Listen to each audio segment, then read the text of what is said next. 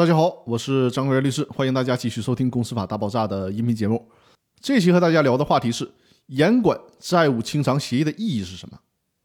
一直在跟着《公司法大爆炸》音频学习的朋友，肯定早就已经知道了，公司的股东应当承担的是有限责任。这就意味着，一旦公司经营失败，股东只要已经足额出资，就不再额外承担公司经营失败的财产损失了，而仅仅是以出资额为限，向公司承担责任。比如说呢？股东出资一百万，但是公司亏损了三百万，这个时候股东也仅仅以当初所投的一百万来承担责任而已。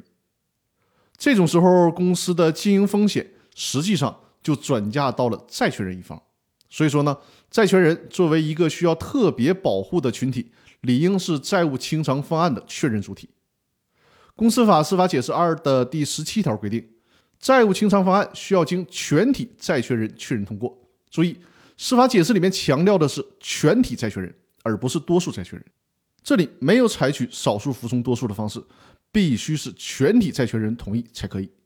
这就是为了保障所有的债权人在公司清算的时候能够得到公平的清偿，体现了我们国家法律对债权人权利进行慎重保护的立法意图。公司法司法解释二的第十七条同时规定，债务清偿方案不能损害其他利害关系人的利益。这是必须坚守的原则，也就是全体债权人通过债务清算方案的时候，还应当以不损害其他利害关系人为前提，